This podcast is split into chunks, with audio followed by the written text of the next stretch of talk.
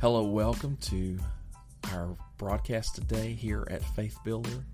My name is Scott Phillips, and it is our desire that you would be blessed by what we share today. Over the next few months, uh, will share things I have seen and been pondering about the Word of God, as well as uh, guests, friends, and people that uh, come across my path and I enjoy talking to about the Word of God. So sit back, enjoy it. And if this podcast blesses you, I encourage you to uh, subscribe, to give us a good rating, and to share it with your friends. God bless you. We pray that your faith is built today on Faith Builder. And uh, she said when she came over from Fiji, she hadn't been here very long. And so all of a sudden, one of her friends asks her to go to church with them. And so at that church, they have healthy prayer before service. So they take her straight into the prayer room and they, you know, they're praying and she's hearing all of this and her eyes are great big, listening to all this stuff going on. And not everybody's speaking in English and it's just, and she said, all of a sudden, I heard somebody praying in my Fijian dialect. Mm. She said, Brother Bodie, in Fiji, there's many islands, and every island will have its own little specific part of that dialect. And she said he was speaking in my dialect. So she said I got to look and to see where another Fijian was. And she said there was no it was a white guy. She said I knew he didn't know he didn't know Fijian. So she said I got to reading in the book of Acts and she said I saw where they began to speak with other tongues and she said, That's what happened. Mm. And she said, That was when I believed that this was real. In 92, I went to Russia. You know, the curtain had just fallen, and we went into Russia. And uh, there was a man there by the name of Mikhail, older man, who was the leader of the Communist Politburo in the Volga Kama region where we were in Tatarstan. So he was the head of the government. And he came to our meeting, and we were teaching Search for Truth translated in Russian. Uh, and uh, the Tartars were very hungry people, but and they were little people too. You know, it was, it was real funny. I'm towering over them, but uh, but anyway, so Mikhail got the Holy Ghost, and we baptized him in Jesus' name. So he's telling his daughter that he has been baptized in Jesus' name and he received the Holy Ghost, and uh, and so she said, "What in the world are you getting into?" Because she was the chief English teacher in the University of Moscow. So she jumps on a plane and she flies in that night for our conference. And the power of God is moving all around. And and so after I preached, I, I asked them to come to the altar, and they came, and she came and stood. She was just observing. And so somebody walked by and said, Lift your hands and let the Lord touch you. Let him bless you. Well, you know, she's thinking, well, I'll take a blessing anytime. So she lifts her hands and started, you know, now just praise God. So she started praising God. But I could tell just from the pulpit that she wasn't sure about anything that was going on. Of course, Mikhail had walked over there and stood beside her because he was so excited to see her praying. And uh, make a long story short, there's a little Russian babushka, little grandma standing right next to her. And she had received the Holy Ghost.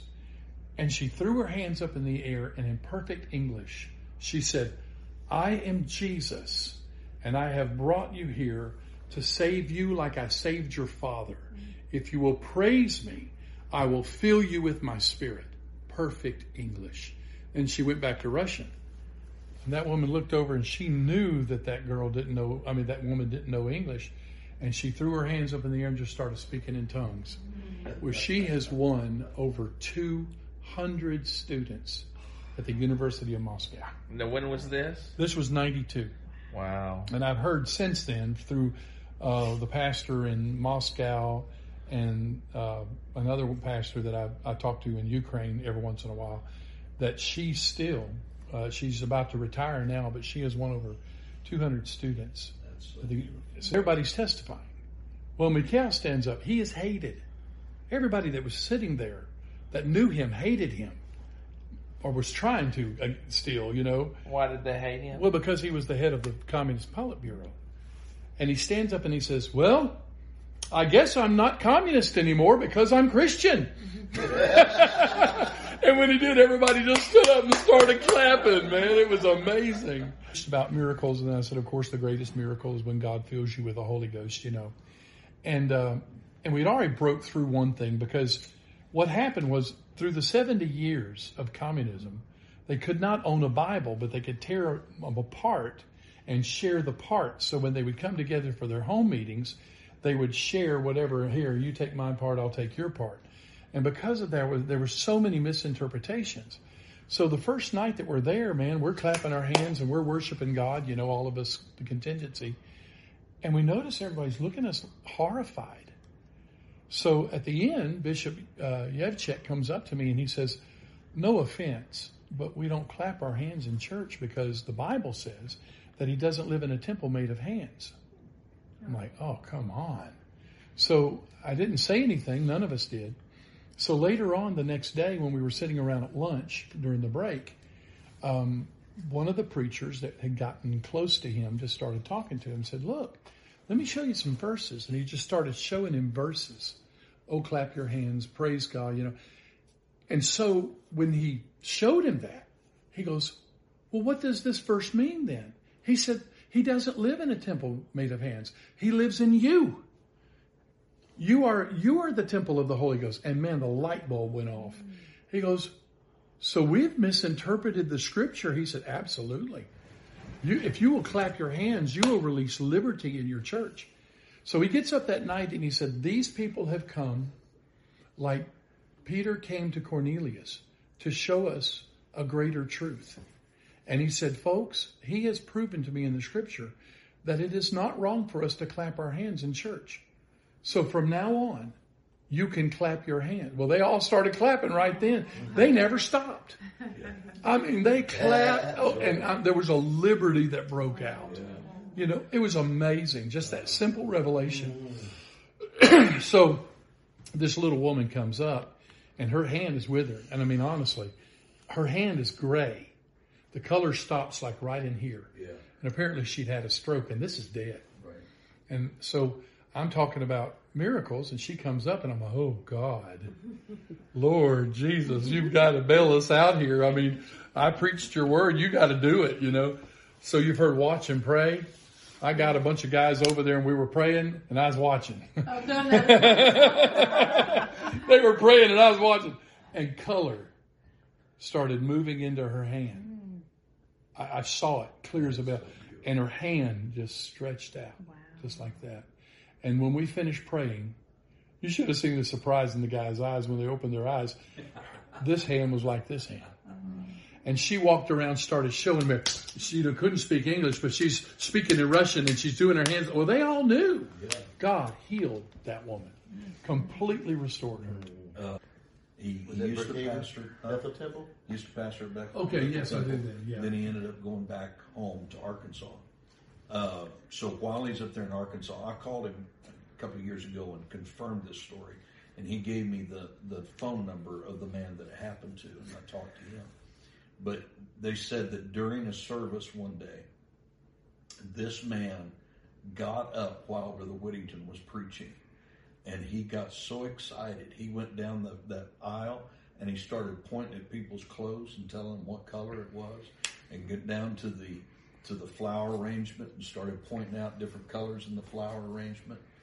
And it, he said it took me for a little bit to catch on what was going on, but it said it dawned on me the guy had been colorblind, and God had had re- restored his sight, his colors to him Wow. and uh, that's part of what I was going to put into that last chapter, you know. But Mhm. it's Yeah. just in a s- in a moment of time, he said when we realized that he could now see colors, that place just exploded. Oh, wow. That's amazing.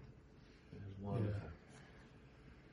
We were finishing, and I'm just walking back and forth praying in tongues, and everybody's in the altar praying.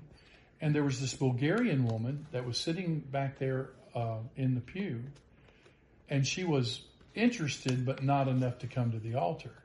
And I'm walking back and forth, and I just started speaking. The Lord said, Speak louder. So I just began to, it was almost a proclamation kind of tongue that began to come out of my mouth. And uh, as I was, I had my eyes open, you know, sometimes, and I looked up and she's running to the altar. And she fell down and started crying. And I'm like, whoa, well, God, whatever you're doing, this is amazing. Because she wasn't moving. Well, Sister Strickland goes and kneels beside her and puts her arm around her and started praying. And as she's praying for her, she jumps up and she looks at Sister Strickland. She said, Oh, God is so good. I, I want to be saved. I, I want the Holy Ghost. And she said, Well, you can have it. She said, Yes. She said, You know, my son has been missing for three months. And I and she said, Yes, I know we've been praying for him. Said, Well, he just spoke in Bulgarian and said, Your son is fine and you'll hear from him in a few days. uh, so so he, she comes and tells me, I said, I did. I didn't know that. Well, God.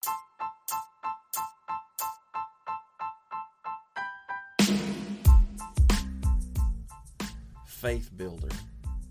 Faith is the building block upon which everything else in our life grows. Do you believe in Jesus Christ? Awesome. He is the only way, truth, and life.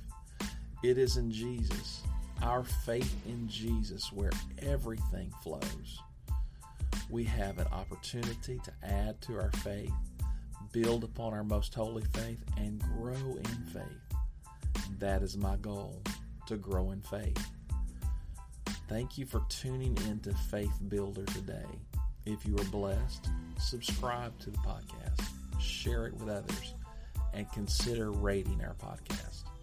This will help us reach further than we could by ourselves. Your help in this is deeply appreciated. Faith Builder.